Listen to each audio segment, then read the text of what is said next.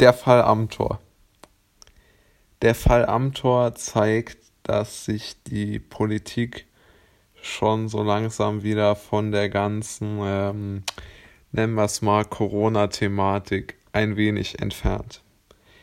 Denn es zeigt sich schon, dass wieder ganz, ganz klar Machtpolitik öffentlich betrieben wird. Die ist auch in der Corona-Zeit betrieben worden, auch ganz massiv betrieben worden, wie wir alle wissen. Aber ich denke, man kann wirklich äh, sagen, aktuell ist sie wieder hardcore da. Ähm, ich denke tatsächlich, dass Amtor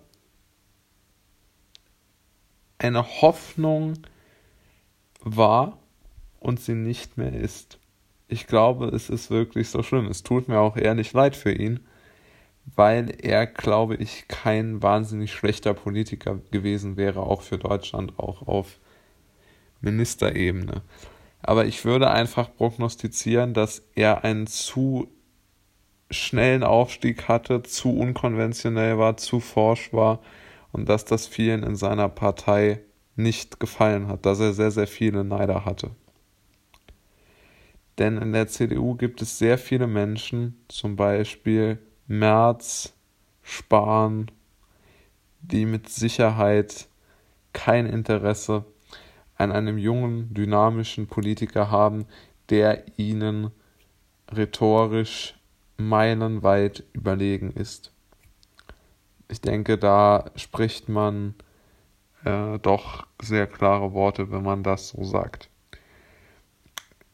Friedrich Merz zum Beispiel ist mit Sicherheit dazu in der Lage, ähm, es mit Amtor im Beliebtheitswerten aktuell noch aufzunehmen. Das mag schon sein. Aber perspektivisch halte ich Amtor sicherlich für einen der oder hätte ich Amtor für einen der künftigen Unioner gehalten, die wirklich die bundespolitische Bühne dominieren können, hätten können.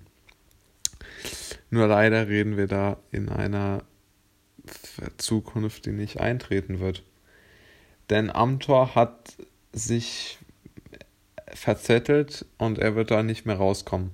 Er hat aus meiner Sicht keinen Fehler gemacht denn er hat ganz einfach eine wirtschaftliche Tätigkeit aufgenommen, indem er sogar eine unternehmerische Tätigkeit, bei der er selbst das Risiko trägt.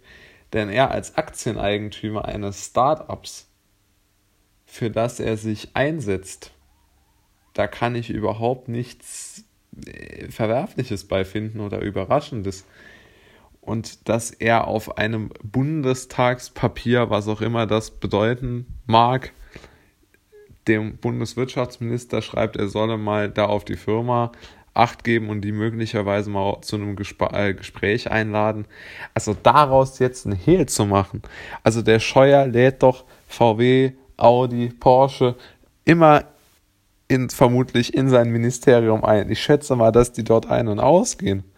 Also das jetzt als übertriebene ja, Neuerung darzustellen, dass ein Politiker Werbung für ein Unternehmen macht, wo er dran beteiligt ist oder ein Interesse an dessen Stärke hat, das ist doch nichts Neues. Also ein Söder wird sich doch nicht hinstellen und sagen, dass der neue M5 schlecht ist. Das ist doch vollkommener Quatsch. Also man hat dort einfach absichtlich jetzt einen Skandal gesucht, um den Amtor klein zu bekommen und ich habe leider die pessimistische Aussicht, dass er es nicht schaffen wird, dass er sich von diesem Rückschlag leider nicht erholen wird. Weil die CDU da sehr wenig Gnade hat. Also Gutenberg wurde wegen einer komischen Doktorarbeit mit zwei nicht angegebenen Fußnoten rausgeschmissen. Ähm, Merz wurde auch mehr oder weniger rausgeekelt, weil er nicht Merkels Meinung war. Schäuble hm, hat auch so seine Probleme gehabt. Also die CDU ist schon ein Laden, der sich ja nach außen immer sehr äh, werteorientiert, sehr, sehr kollegial, sehr, sehr loyal verkauft. Aber die innerparteilichen Spannungen sind dort so frappierend, dass die wirklich zum Schneiden sind.